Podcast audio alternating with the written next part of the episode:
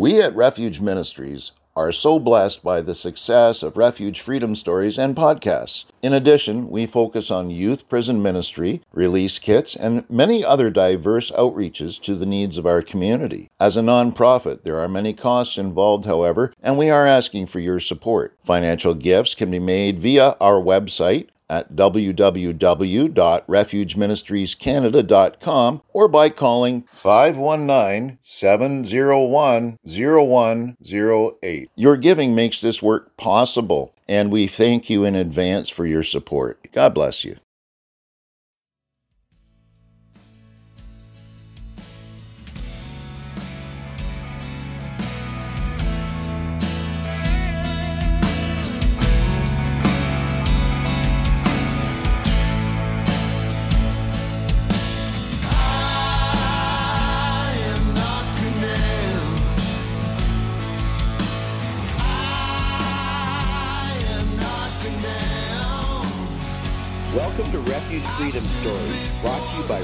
Ministries Canada.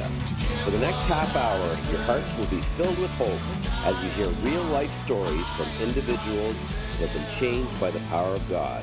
Enjoy the show.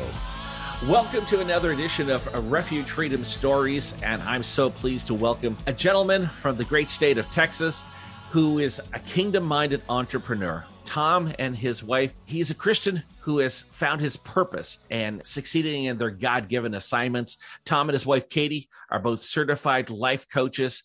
And Tom spent some time in the financial sector and found out, hey, I'm supposed to be doing something else. And that's what he's doing today. So, Tom Hermann is our guest. Welcome to Refuge Freedom Stories. So pleased to have you here tonight. Thank you, Sean. It's a pleasure to be here.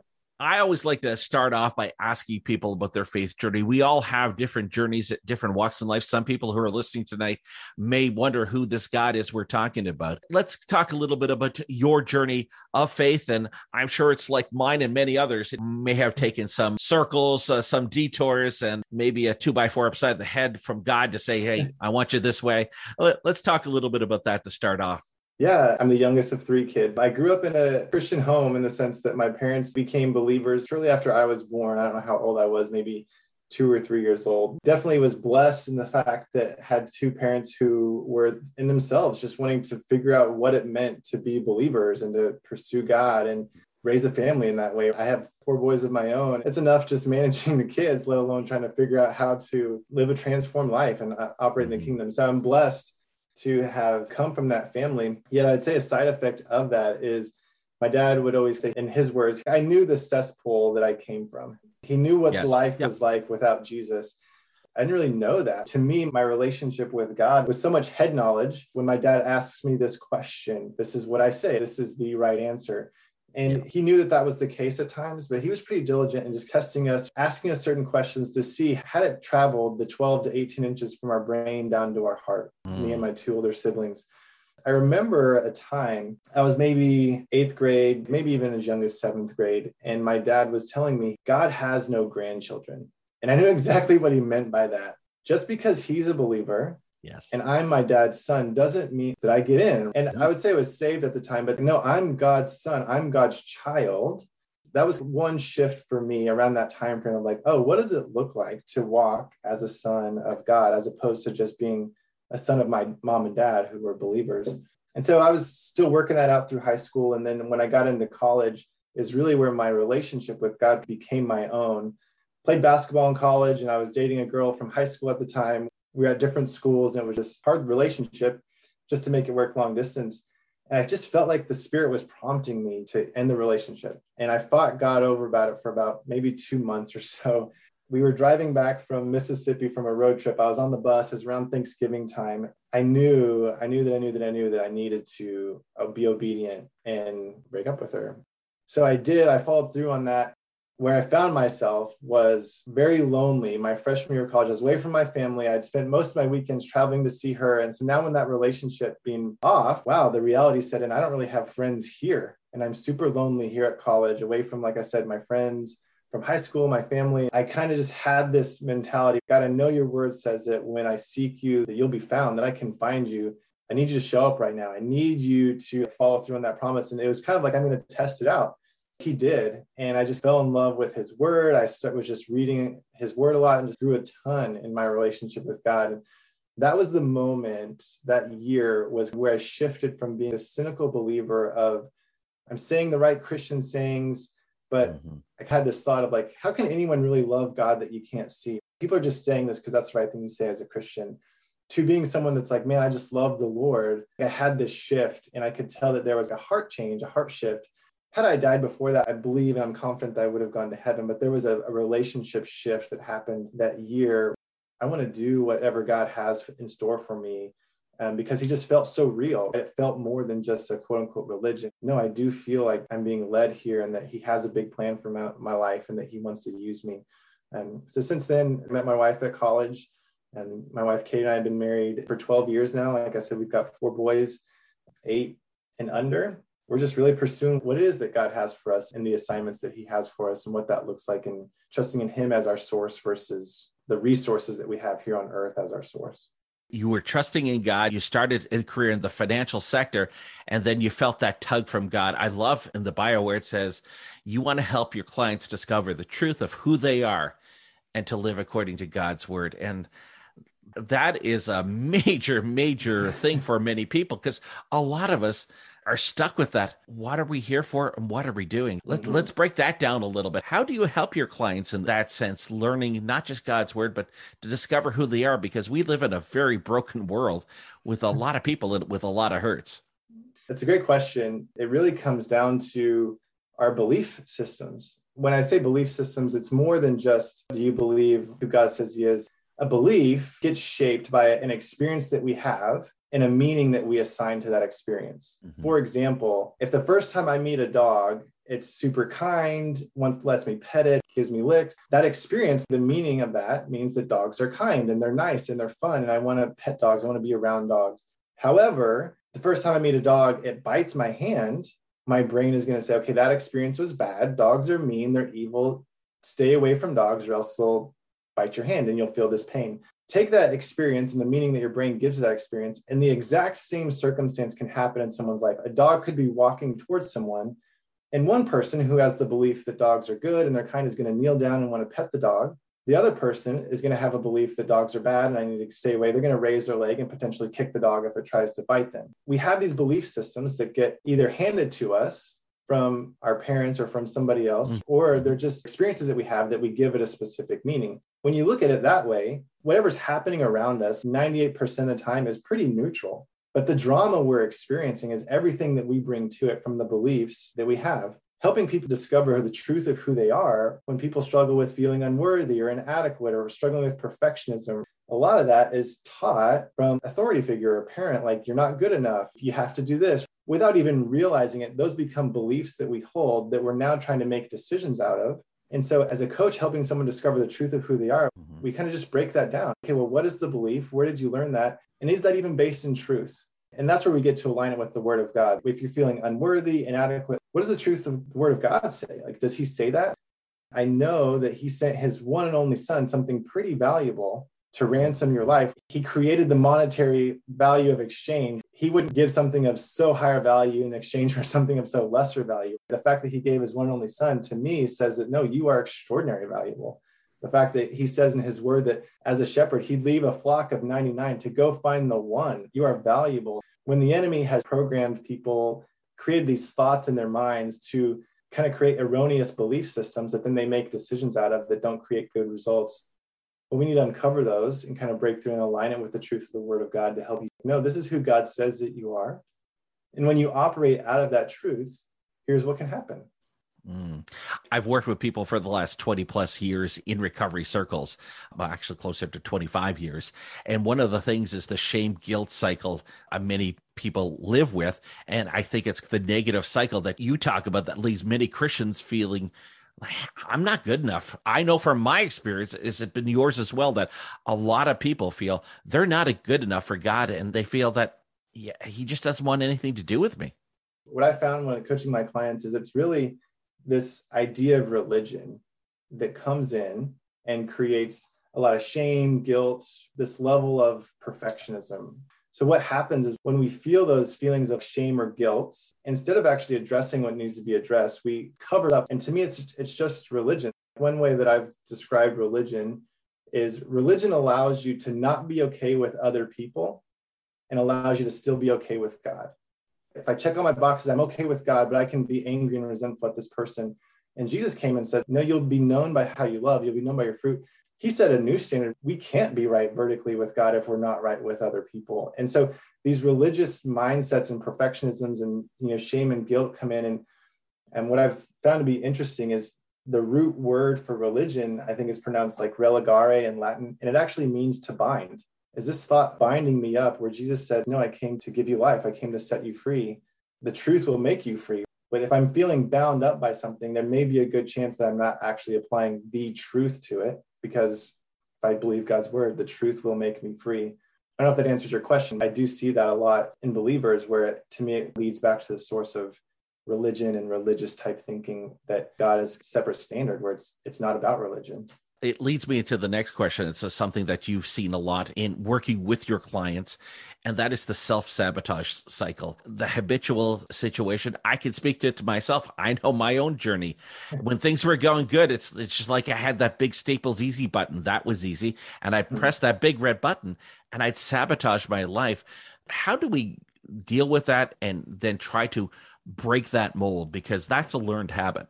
Those belief systems that we've talked about. The programming on your computer that you don't see is running in the background right? It's these subconscious thoughts that are these subconscious programming that creates self-sabotage because your brain will always resort to the highest value that you hold. For example here's another religious thought and being in the financial world. I've seen this a lot. If a believer believes that money is bad and sales are bad regardless of how much they convince themselves a commission sales role is great for their family, their brain will always self sabotage them in getting the results that they want because ultimately the higher belief, the higher value is that you know sales are bad, money is bad. And so you'll subconsciously sabotage yourself whether it not be making the contacts, whether it be actually making the money and giving it away. I've seen that before where people do succeed in making sales, but then they give it away because they think the money is bad. And just using that as one simple example is self sabotage comes from a belief that is there that maybe we don't even realize is there. And I'll give an example. It's money related. I remember my parents took us on a short weekend trip when I was growing up to go watch a baseball game. We stayed at a hotel I remember walking up to the ballpark asking my parents about something. I don't even know what I asked them. And they said something about uh, the budget. And I was like, okay, well, what's a budget? And once again, I don't even know what they said about a budget. I just remember thinking, okay, well, money must be hard to make and it must be scarce, or else why would you need a budget? That became a new belief. That became a new filter at which I looked through life with. Ever since I came out of college, my belief system was that money's scarce and it's hard to make. I was one of those person who I was a financial advisor and was on sales. And I really struggled in that role because I'm here to serve people. I'm not here to try to sell people. And I went to different things. Money just always seemed to be hard. And then I met one of my friends who's now a business partner in another business. His life was the exact opposite. He had a thought and he had a belief that money is easy to make. You can just make more. And he, he did. And he was really good at making money and it had no hold on him. I'm struggling to make money. He turns on his computer and makes money, and he's not that much smarter than me. I was sabotaging myself. No, it had to be this way. If I'm going to do this, right, it had to fit in my belief systems. The higher value was always winning out for me. There were some deep rooted things. Once I uncover them, I get to decide if that is how I want to operate. And then even just realizing, oh, if I do have a successful business and have those resources, what does that become possible for the kingdom of God? I saw this in my friend who was using his businesses to make an impact on the kingdom, kind of a different paradigm shift. That was a great shift for you and your life because you and Katie are, are both life coaches, uh, founders of Attractively Different Coaching. Tom Hermann is our guest on Refuge Freedom Stories. Tom, I love how you marry the Word of God because a lot of times people don't uh, go to the Bible first for everyday situations. The Bible is full of great insight on how we could live our life. How did you come up with this idea of marrying the Bible with it? Was this part of that journey when you were leaving the financial sector and God saying, Tom, this is what I want you to do? Let's unpack that a little bit for the mm-hmm. listener. I was in financial services for 10 plus years, really just kind of struggled feeling like, what is my purpose here? Going back to beliefs. My dad was conservative father. He was an engineer and he needed to just take care of his family and however that was necessary. He didn't talk much about his job. It was just kind of a necessary evil to provide for your family. And as a man, like this is what you need to do. I held that thought, I held that belief. Um, about eight years into my career, do I really have 40 years of this? What was hitting me hard is the verse in John 10 10, I came to give you life and life into the full or life more abundantly. If that's true, this doesn't feel full to me. This doesn't feel overflowing. Sure, my family was provided for. The company I worked for had great benefits, but I was missing time with my kids. There were a lot of things that I just felt stuck in this survivalist mentality, kind of kicking through the idea of what does it mean for Jesus to have given me life and life into the full? I had the thought that's got to be more than just eternal life. And even just processing the Bible, do I even need the Bible when I get to heaven? Are these instructions for, for here on earth? The things that he's teaching here, like this is to be applied here. I'm suffering until heaven. That's my reward, the sweet by and by. Could it be possible that God created me for a bigger purpose more than just surviving? So I started praying through it.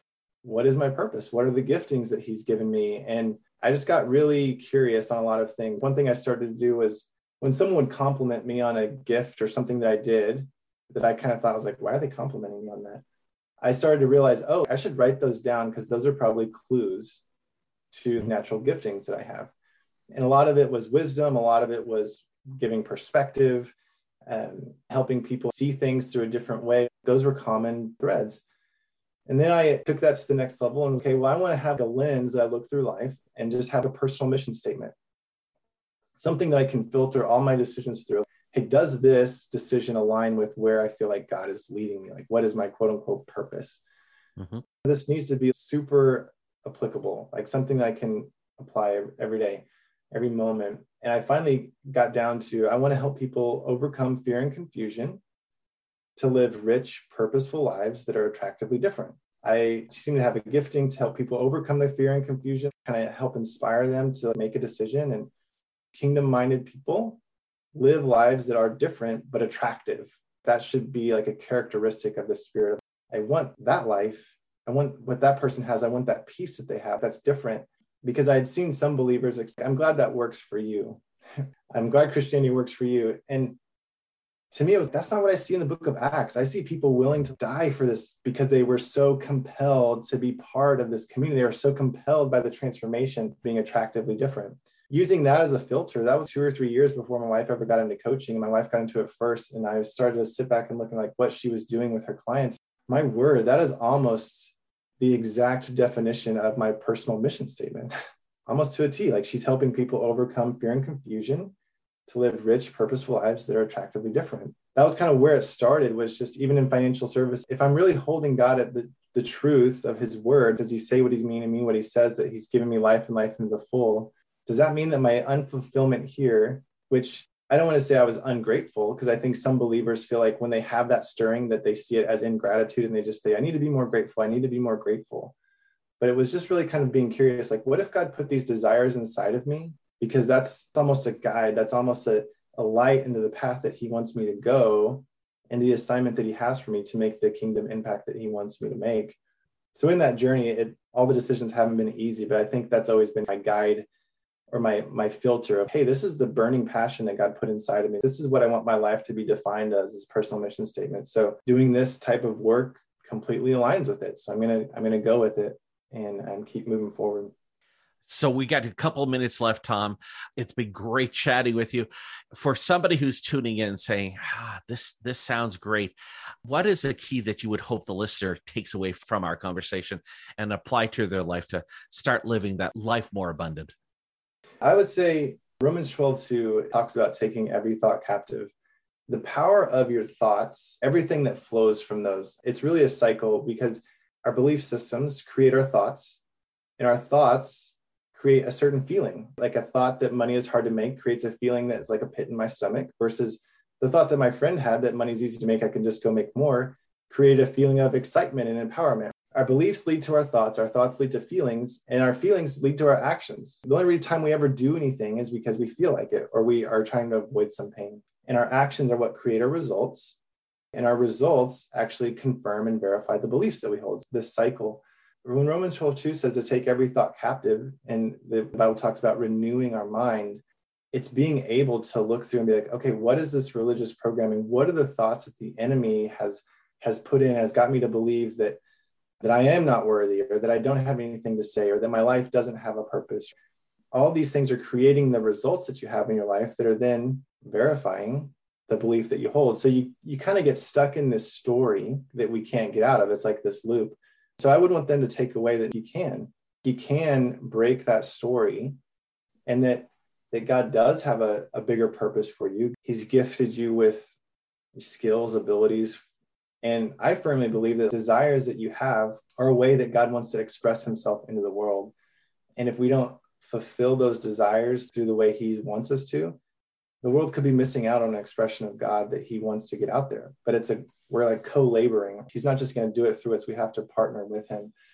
So just really emphasize the thoughts that you're holding. A lot of them may be beliefs that were handed to you. We weren't born with any beliefs. when my kids are born, they weren't born with any beliefs. They've all been given to us, or we've, we've adopted them if by someone that we like. We can change them. We have the word of God as our standard to align our thoughts to that because that's how God thinks. That's how he operates. He's given us his word to align it when you do that, that's where transformation does occur through the renewing of the mind. Tom, it's been absolutely pleasure to talk to you. Tom Hermann is the co-founder of Attractively Different Coaching. Tom, thank you very much. For those who uh, may want to find out more information about you, how can they go about uh, checking you out? I have an Instagram profile called Tom Hermann Coach. Hermann is with two N's. Or they could go to attractivelydifferent.com. There's an opportunity to book a free call with me. I'd love to connect with you there. And if you have any questions about what I do, or even just saying, hey, I heard you here, I'd love to just connect further. And I'd be happy to make myself available and connect that way and either just get to know you or, like I said, if you want to learn more, happy to, to provide that as well. Well, Tom, it's been an absolute pleasure. As I said, thank you very much for giving us your time, for joining us here on Refuge Freedom Stories. My pleasure. It was blessed. What an absolutely great guest, Tom Hermann. We had a fabulous time. I hope you enjoyed listening to it, and I hope you continue to listen, whether you're listening at the radio station or whether or not you're listening on our podcast. We really appreciate each and every one of you who take your time to download the show, and we certainly love bringing you guests like Tom and many others along the way. I'm Sean McKenzie. Thank you, one and all, for listening, and have a blessed week. It's so tempting to me to wash all this pain away or to behind an unconvincing smile where silently you would feed angry, bitter things that poison my dreams, leaving me in so much pain. I've just got one life to live, I won't waste it away, wishing for what I think I want. I've just got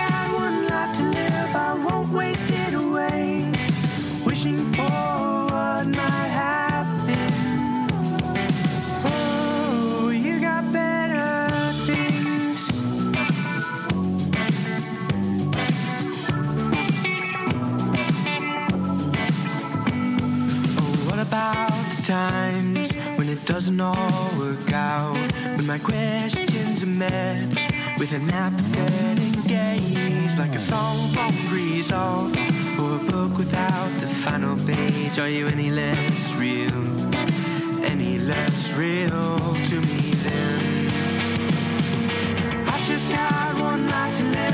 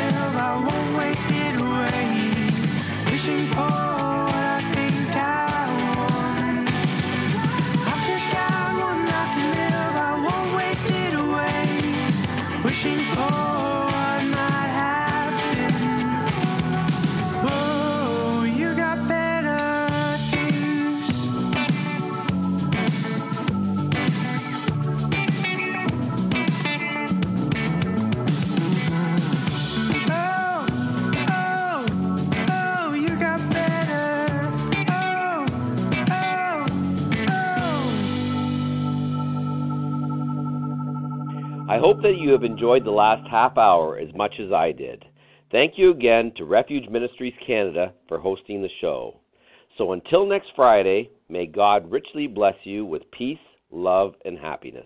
We at Refuge Ministries are so blessed by the success of Refuge Freedom Stories and podcasts.